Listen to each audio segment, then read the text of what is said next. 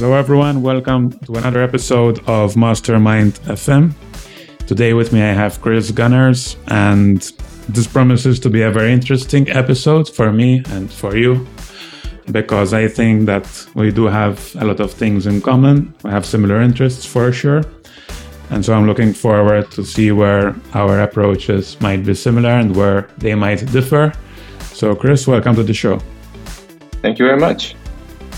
Okay, so the first question obviously, we have to mention that you were the creator of authoritynutrition.com, which was one of the biggest, if not the biggest, health related and diet nutrition related website in the world. And you sold that to Healthline a couple of years ago, if I'm not mistaken. Yes. And so let's start with that because I think that's what you are most known for. And I assume that's like the biggest thing in business that you've done so far. So why don't you tell us a bit about you and how you decided to create Authority Nutrition? Yeah, so back when uh, I think it was 2011, when I was a, a, medical student, I started thinking about ways to make money online because I've been working at a Domino's for a long time, and I th- thought, you know, I could I could probably find a way to make a living online somehow. And uh, I made some websites that weren't very successful, but I ended up starting Authority Nutrition. And that one kind of just took off immediately and became very big. And it was growing almost every month for the first few months. And uh, it ended up going over 10 million visits per month. Yeah, that's huge. For a long time before I eventually sold it to uh, Healthline.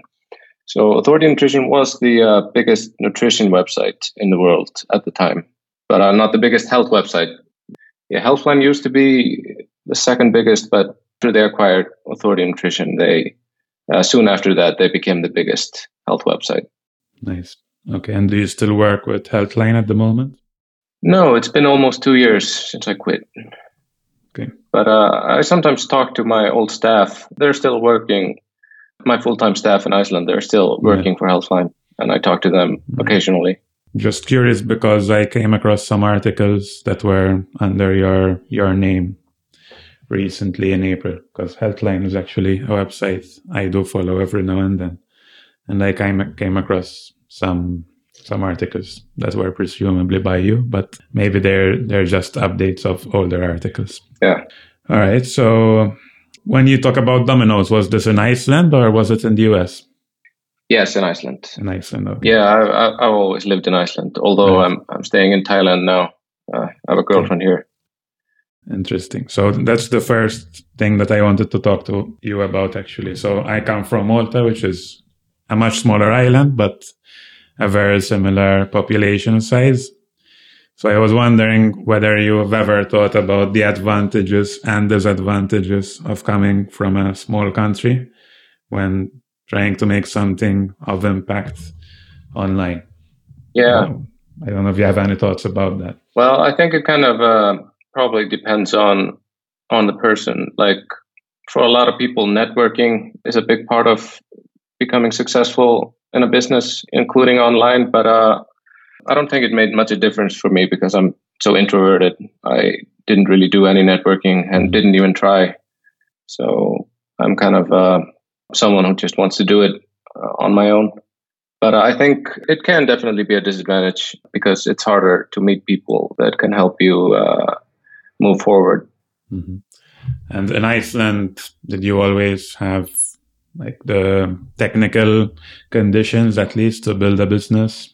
Yeah, absolutely. I, I, mean, Iceland, I think we have among the best internet connections in the world. So almost every home in Iceland has fiber internet.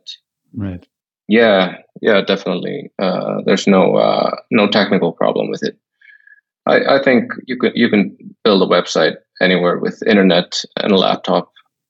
Yeah, cool. Yeah, I, I agree. I mean, one of the questions I had as well is, what do you think are the personal qualities that one would need? To become an authority on the web? And this is a question I get asked a lot myself because I've built WP Mayor, which is a, a WordPress authority website. Now I have my own personal blog, which is growing as well.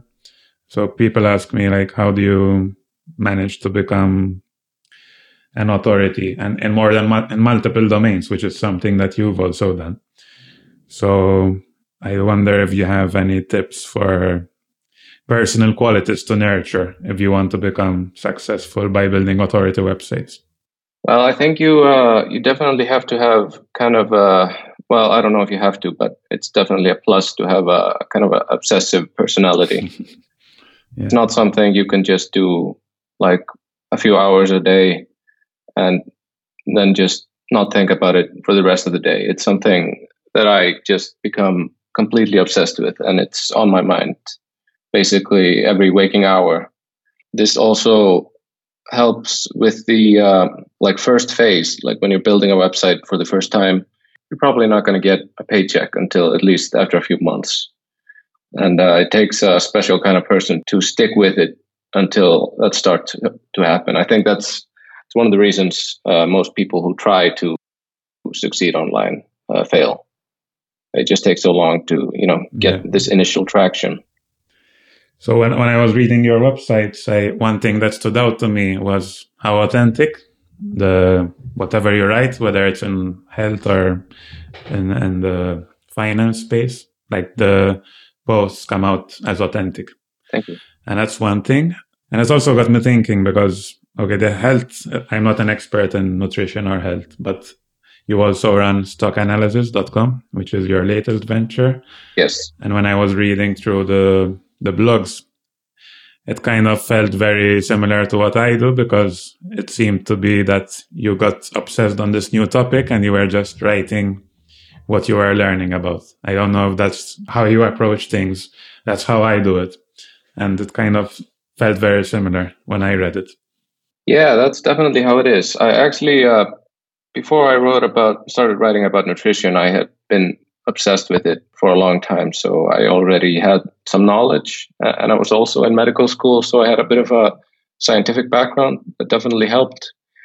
But like with my new finance website, stockanalysis.com, I didn't really know anything about investing until after I sold Authority Nutrition and I started investing myself. So I definitely don't consider myself an authority on finance or stocks. I just, I think I have an ability to read information and like translate it into words that are easy to understand, like in plain English, human terms. Mm-hmm. So that's pretty much what I do with most of the articles.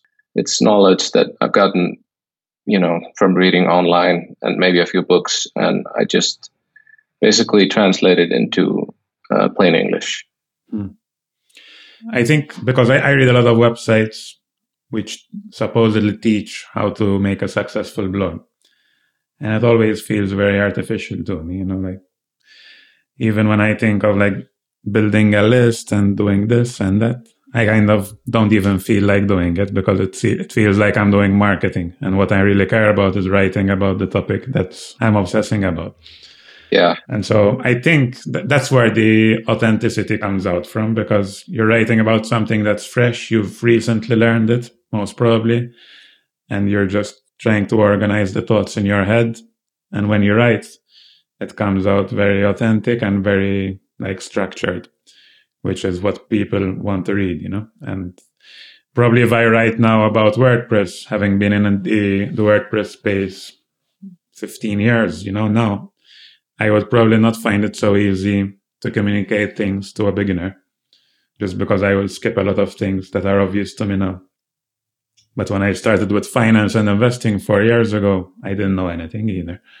So I have to learn like what's an ETF, you know, and when I'm learning, I'm, these other questions are popping up, you know, like which exchange to buy it from, which broker to buy it from, which, how, how are taxes on ETFs. So those would be topics that would be obvious to someone experienced and he maybe wouldn't mention them in the post yeah and as a result it would be less useful yeah i agree like if you if you're an expert on something like you're not that good at communicating to a beginner mm-hmm.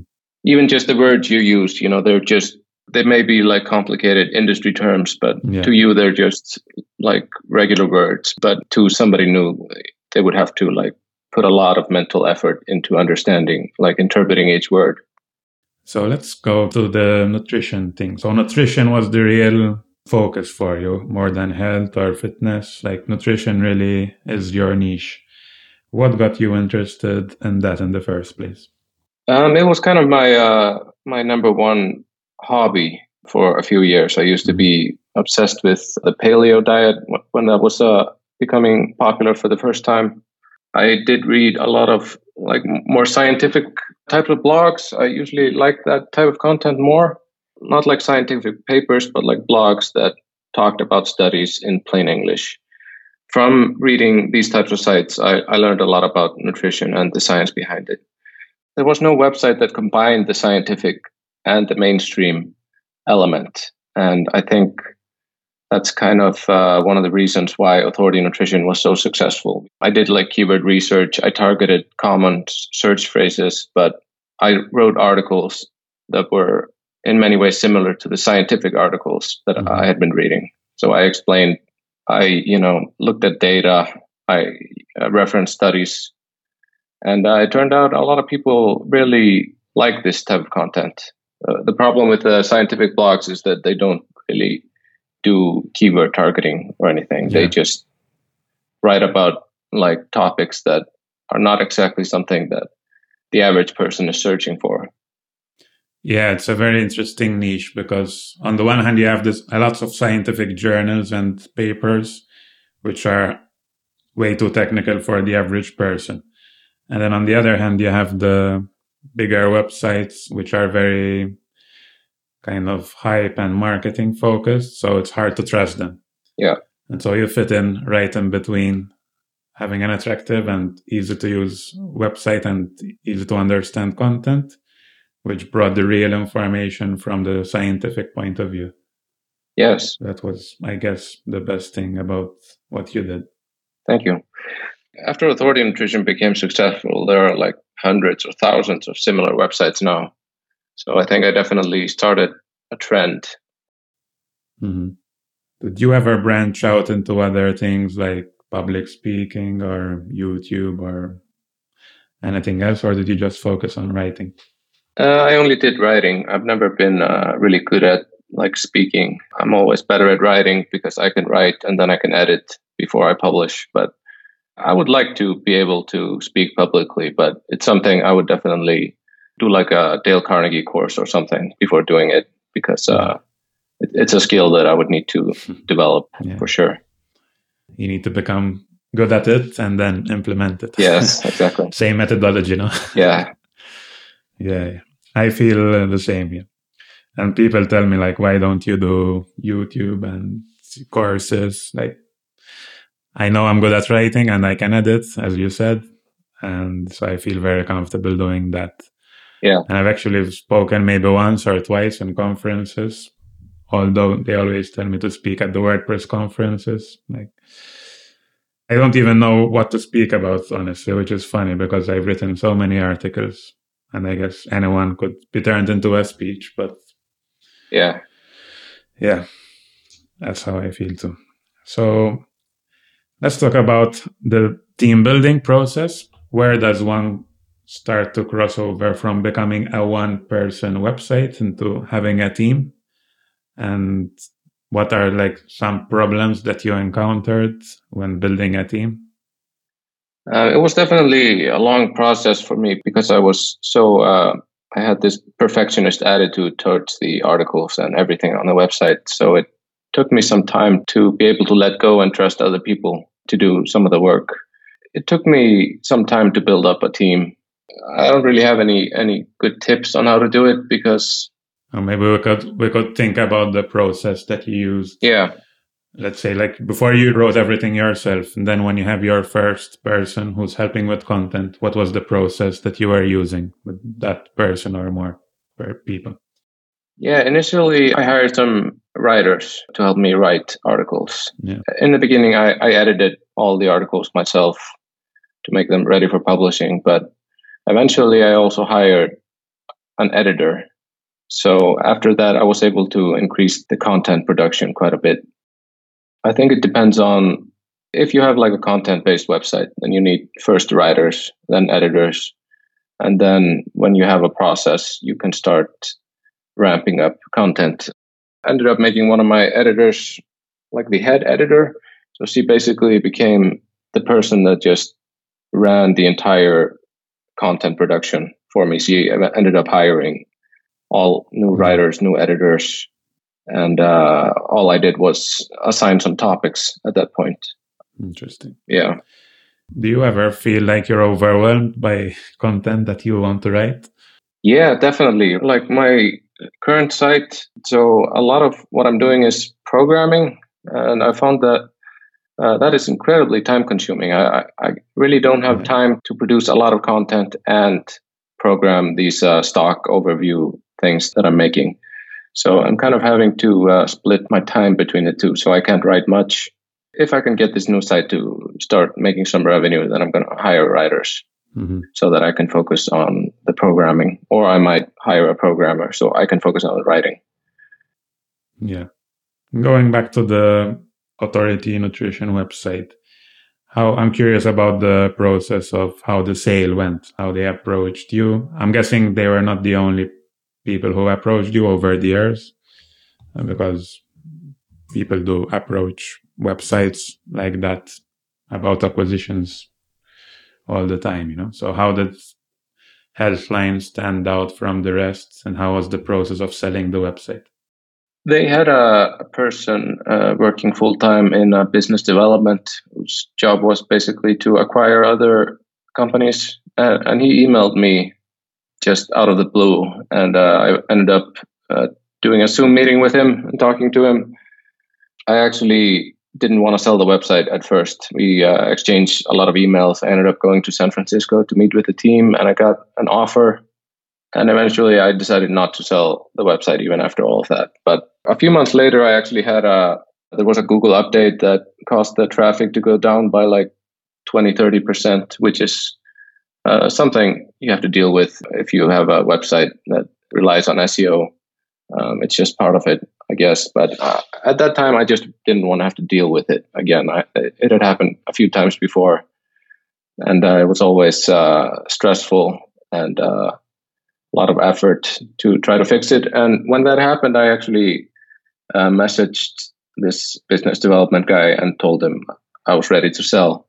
After that, they started due diligence process where they had attorneys and some uh, finance people. Uh, they came to Iceland and went through all our documents, and then we had like a team of lawyers on each side writing a contract. And that took like several weeks, I think, to complete. And then I ended up selling the website, and then I worked for Healthline for more than a year they they wanted that as as part of the contract, but I didn't I didn't end up doing much after I started working for Healthline. I just basically stayed in Iceland and kept on working on the site, but much less than I uh, I was doing before. How did things go with the team? How did you communicate that to your team? And what was the reception from their side as well? They knew about it that it was something that was being considered uh, selling the website. I don't remember exactly how I announced it to them, but they were fine with it. I explained that they would be keeping their jobs. They would just become a part of this bigger company. Basically, nothing much changed for them initially. You know, some processes changed. They had to do more meetings and stuff, but uh, the day to day work was the same. Right. So when I was looking at, uh, I came across a Facebook post where you were announcing the sale.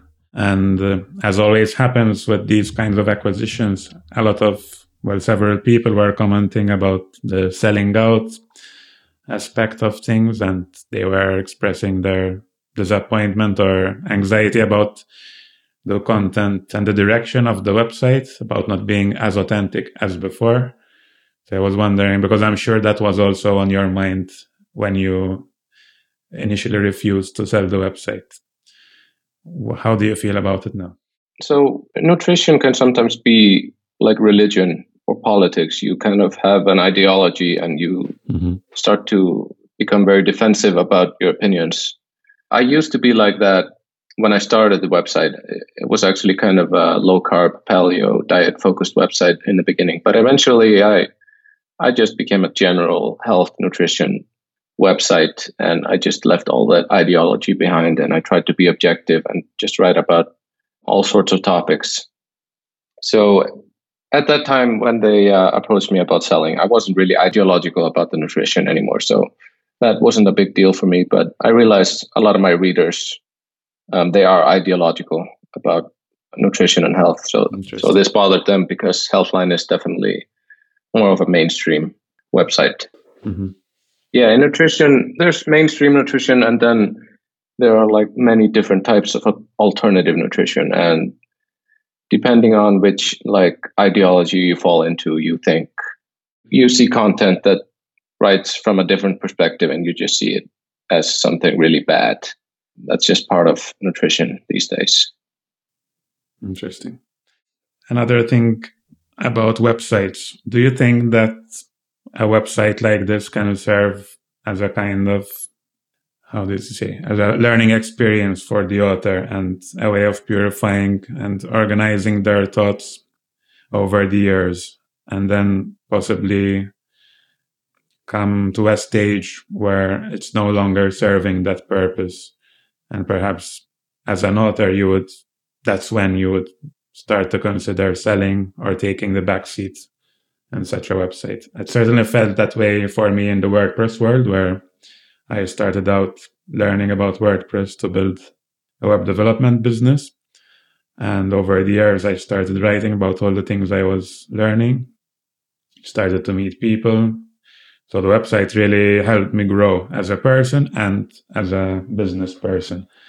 But there came a time, maybe I would say six years in, where again, I made the transition as well. About I started quite first there was the learning stage, then there was the ideological stage, and then you just start thinking more about the business side of it. You know, how to make money, how to maintain relationships. Yeah.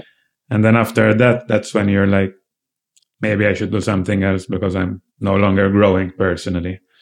I wonder if you relate to that kind of trajectory.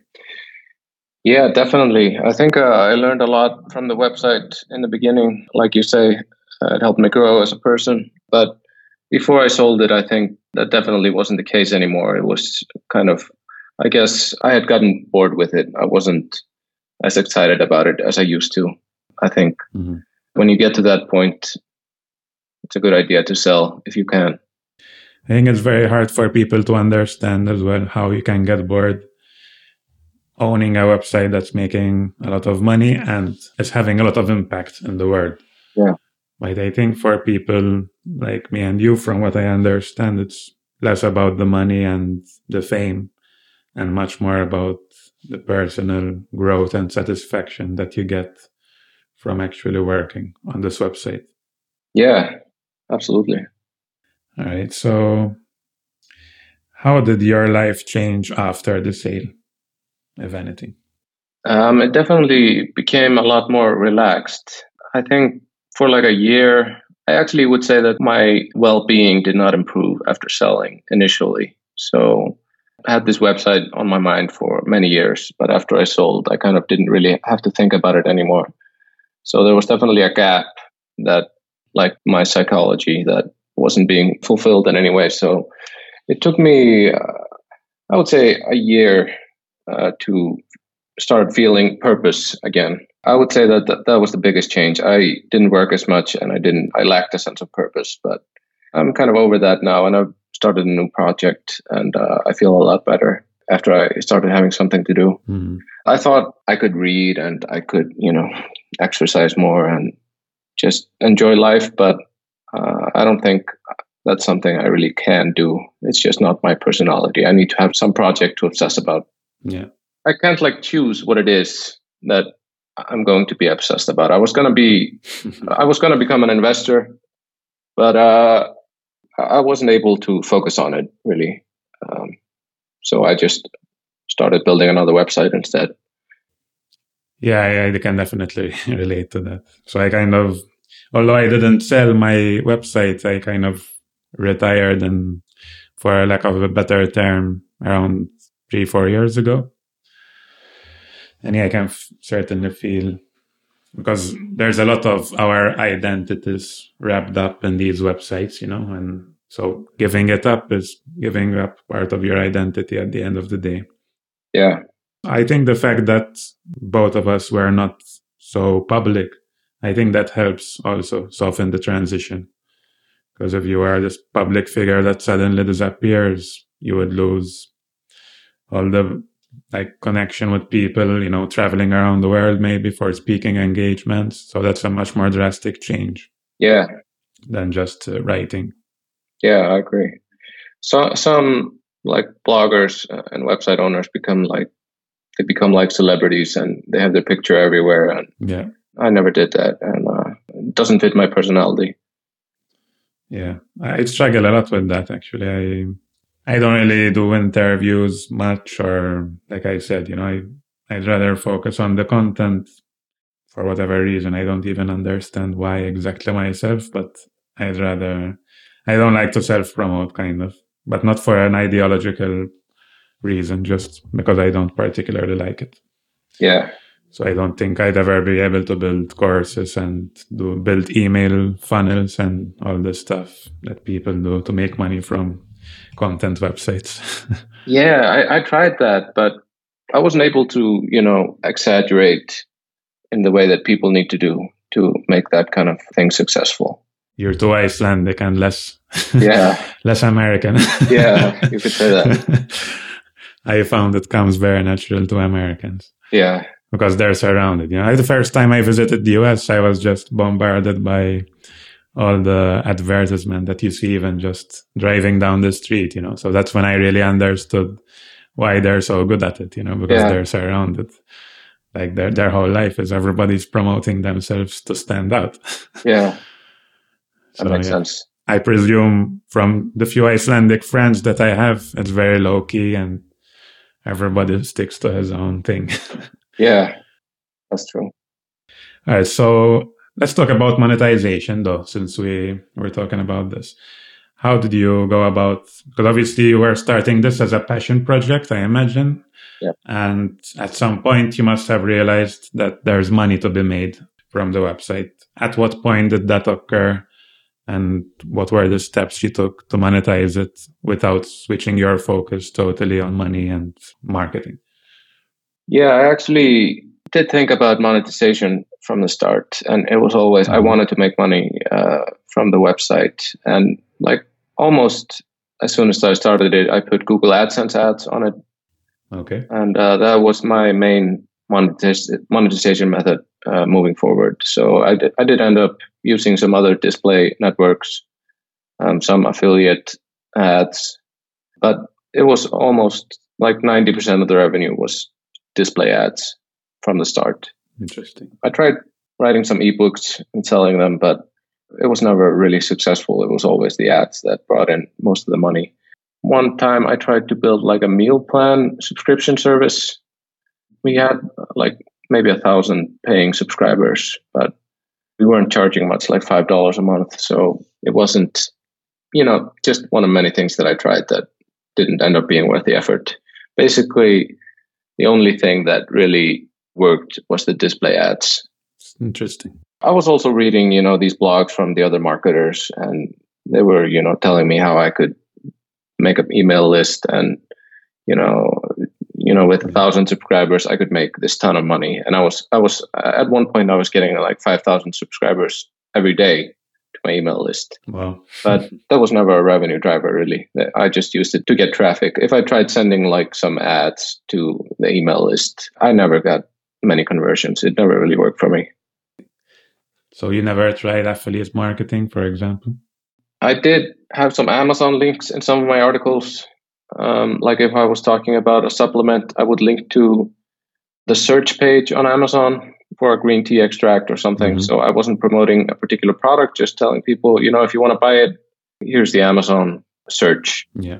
I did get make some money from the affiliate links, but it was just, you know, kind of supplementary to the display ads.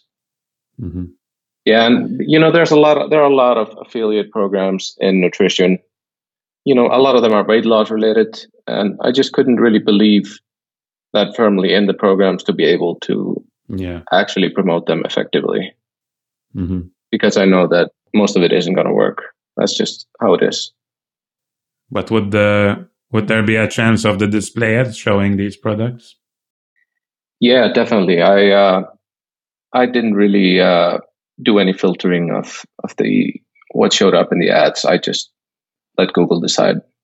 Yeah, I guess for people it's obvious that they're ads as well most of the time. Yeah. So it's less sneaky than putting an affiliate link with your recommendation, as you would do for an affiliate link. Yeah, absolutely.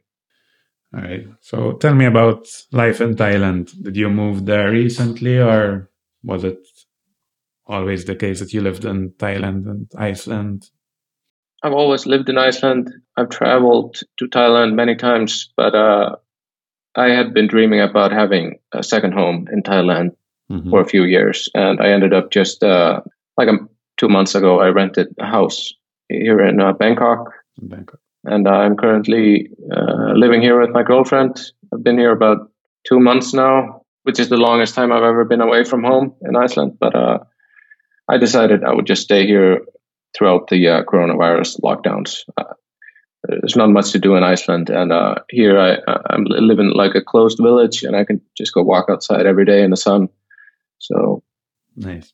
Yeah, but I'm not going to stay here permanently. But uh, I have a girlfriend here, so I'm planning to spend a lot of time here.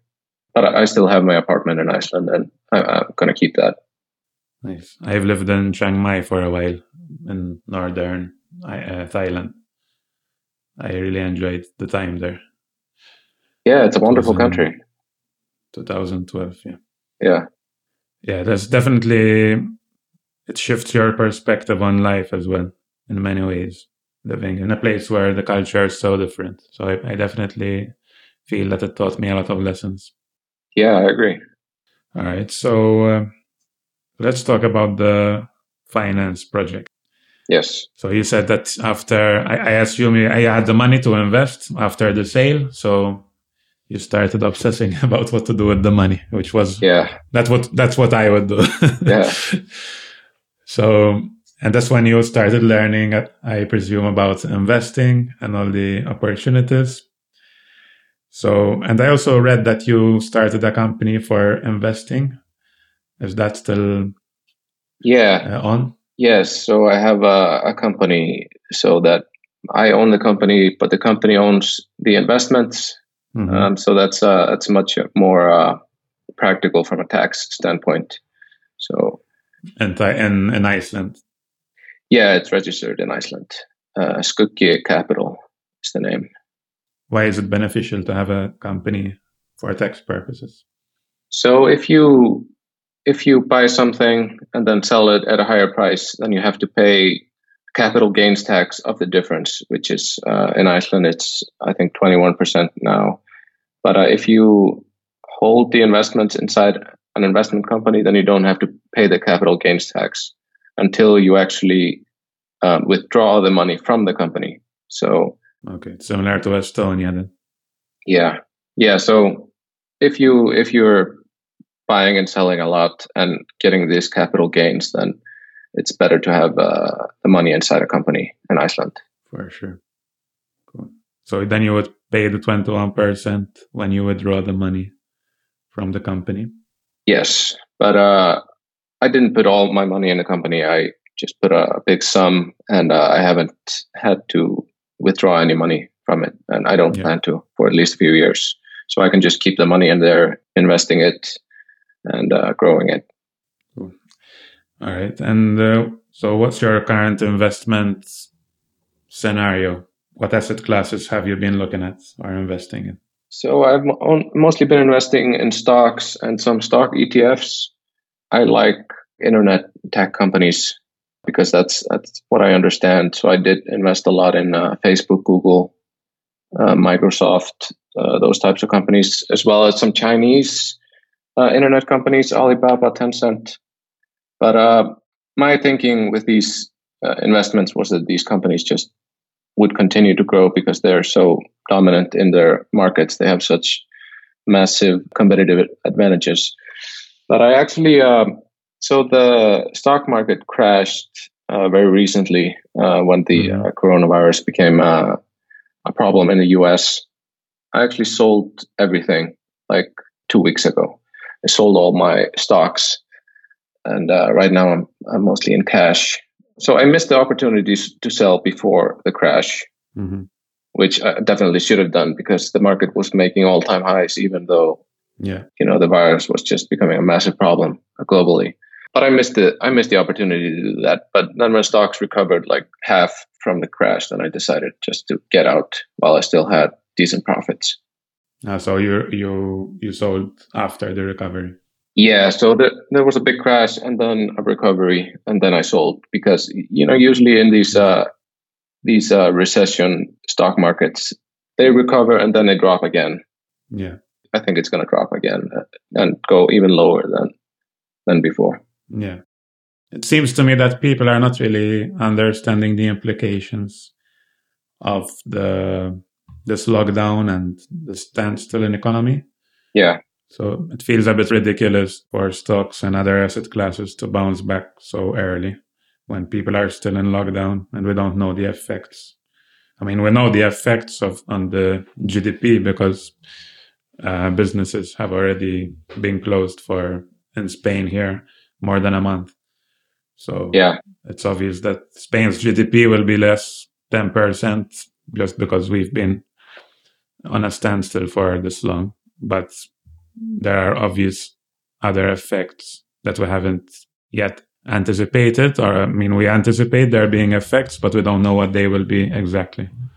Yeah, exactly. So it's a very uncertain environment. And it seems like the market is expecting us to recover completely when like this is going to end after a few weeks or months and then the market is just going to recover completely but i just can't see that happening i think there are going to be large scale bankruptcies and possibly a financial crisis because of that. It's gonna, you yeah. know, you know, when bankruptcies start to happen, it affects the people lending to those companies that went bankrupt, and it kind of goes up the chain, wreaks havoc throughout the economy.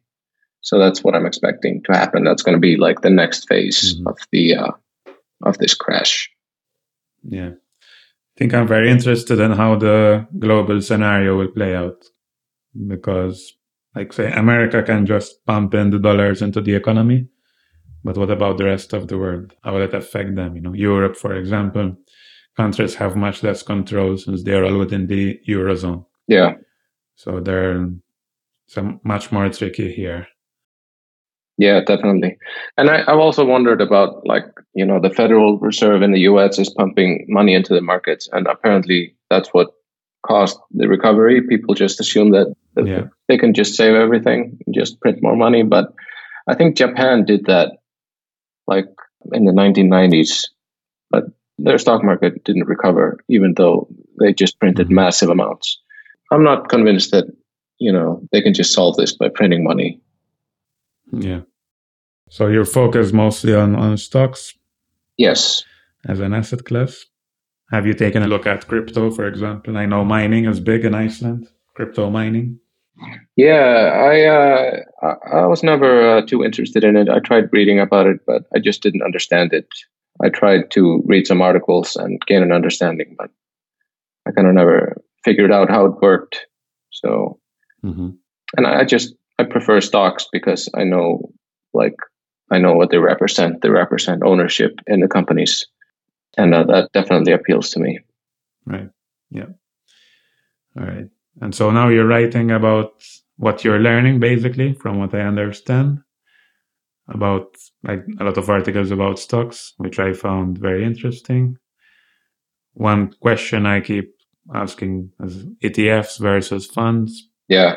I wondered what did you end up choosing for your own investments, ETFs or funds? Um, I prefer ETFs. Yeah, there are also, I think there are some restrictions uh, if you're European, uh, like which uh, funds, like US funds, you can buy. Mm-hmm. And uh, ETFs just seem so so flexible, so easy to get in and out. So uh, that's what I prefer. Yeah. Okay. I, I actually have a friend who's big into fitness and nutrition and had a question for you. okay.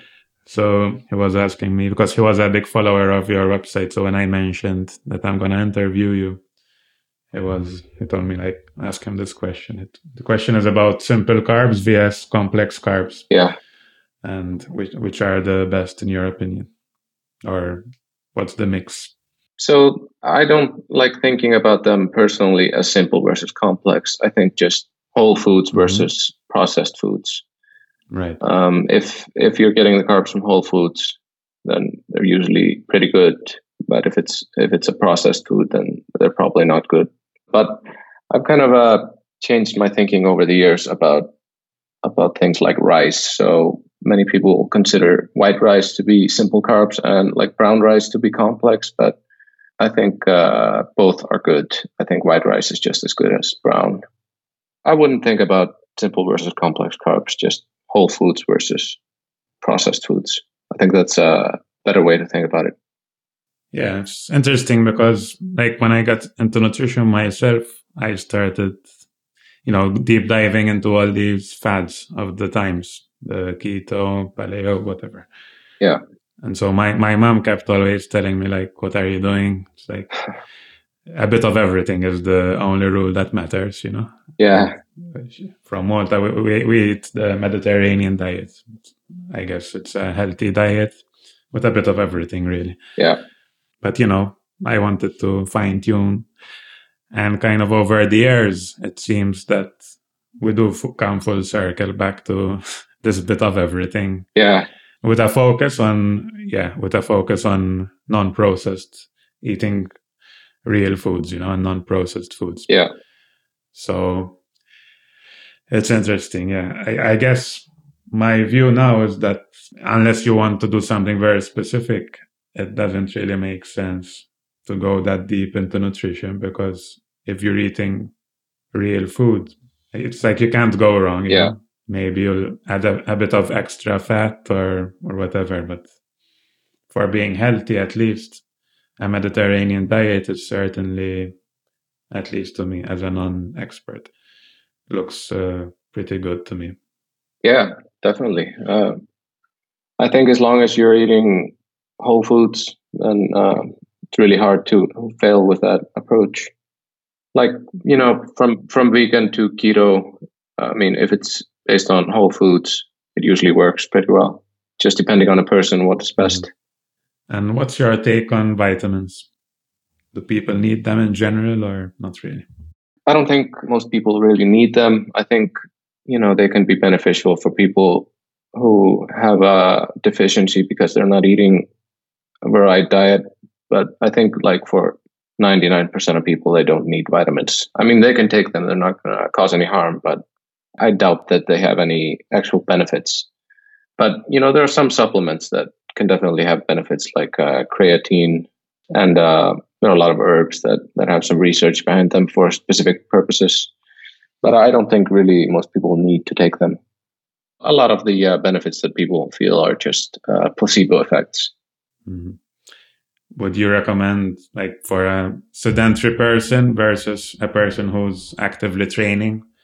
What are the major differences that you would say they should take care of in their in the nutrition aspect? I think if someone is exercising, they need more protein, and especially if they're trying to build muscle, then it can help to eat more protein and take a, a creatine supplement. But I think like the, the main difference, if you exercise more, you just need more calories. But that's just you know for the average person. For athletes, it definitely changes. They have like specific nutrition requirements that helps them maximize performance. But I, am definitely based on their sport as well. Yeah, absolutely. I also ran across a, a biggest lies of mainstream nutrition article. Yeah. Which I, yeah, things that I had read over the years, but I wonder if we could mention them. Some of the biggest lies, in your opinion, that we might not be aware about. Uh, uh, yeah. Yeah. This was actually the article I wrote, 11 Biggest Lies of Mainstream Nutrition. That kind of, uh, that went viral. That was early after I started the site. And this article was kind of what gave the uh, the site the initial momentum, and I got tons of links, tons of subscribers, Facebook likes, etc. So, in my opinion, um, the biggest lie is probably the saturated fat. This myth that saturated fat is a key driver of heart disease. I just research doesn't support it. I think some saturated fats could be bad for some people, but on average, it, it doesn't do anything. Mm-hmm. So, and this kind of uh, it seems like a small thing, like it's not something most people are thinking about, but this myth has kind of uh, been like the foundation of a lot of nutrition policy over the decades, which has had some uh, consequences, in my opinion. Yeah.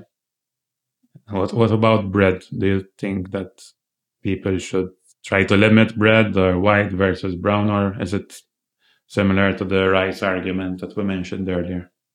I think it depends on the person. Some people should not eat bread, or they should try to limit it. Some people tend to binge eat when they eat things with a lot of wheat in it, in my opinion. I think whole grain bread is definitely better than white bread. Um, but I think for some people, bread is just a problematic food. But I don't think it's unhealthy per se. I just think it doesn't work for some people to eat bread. Another interesting thing I read is about coffee. Yeah. So I like coffee and I always get these mixed messages about coffee from the news. You know, sometimes it's bad, sometimes it's good. Yeah. And uh, I found it interesting that, according to you, there's many antioxidants which are important and found in coffee. I found that interesting that it has these benefits apart from the stimulant aspect of it. Yeah, I mean, coffee. You know, the beans, the coffee beans. Um, when the water, hot water goes through them, it extracts, you know, the color and the caffeine, but also all the antioxidants in the coffee beans. Coffee is actually a pretty concentrated source of antioxidants. I think it's actually the biggest source of antioxidants in the diet for many people. Wow. So coffee definitely does have some health benefits.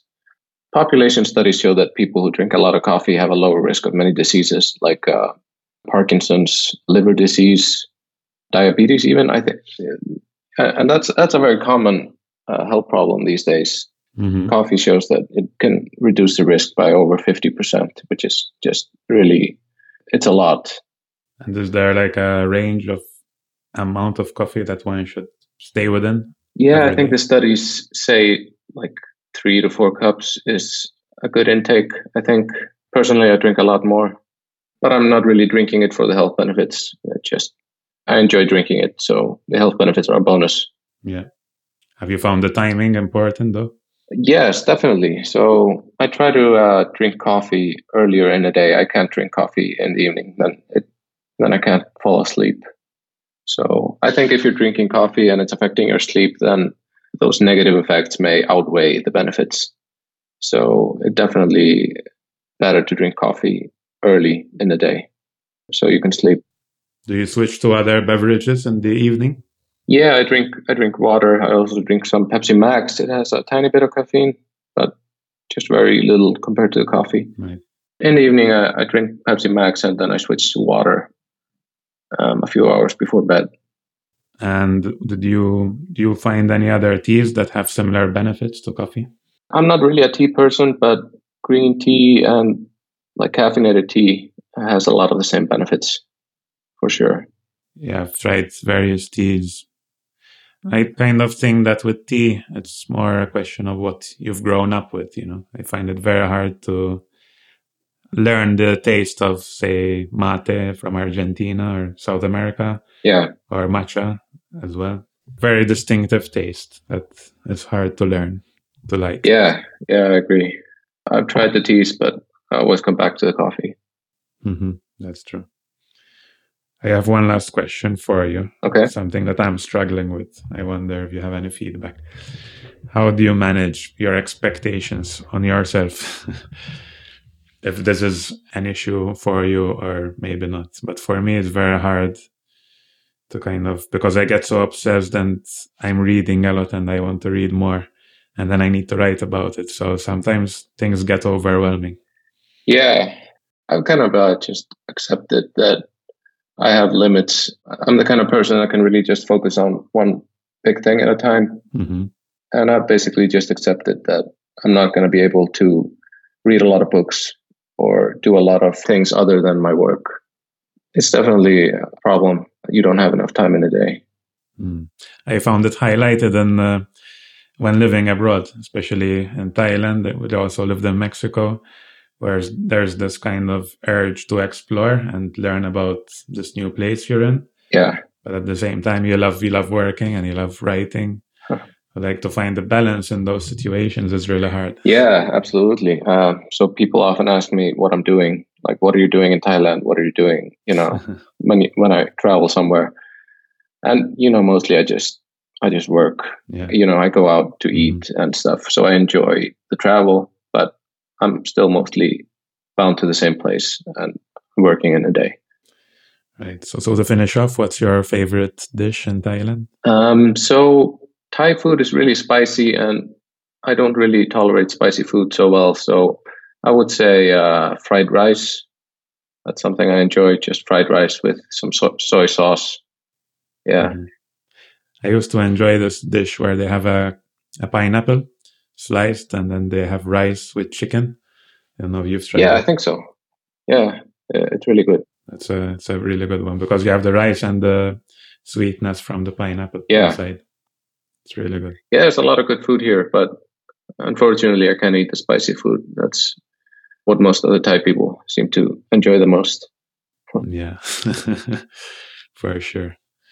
Well, thank you very much for being with us. And to repeat for people who want to reach out to you or visit your latest project, where can we find you? Yeah, so my website is uh, stockanalysis.com. And I'm also on Twitter under Kris Gunnars. That's pretty much everything, really. All right. Well, thank you very much for being with us. And we'll see you all in the next episode of Mastermind.fm. Thank you. Thank you. Thank you so much for listening to another episode of Mastermind.fm. If you liked what you heard in today's episode, please head on over to iTunes and leave us a review. Your feedback encourages us to keep producing the kind of content that you have come to rely on for your own entrepreneurial journey.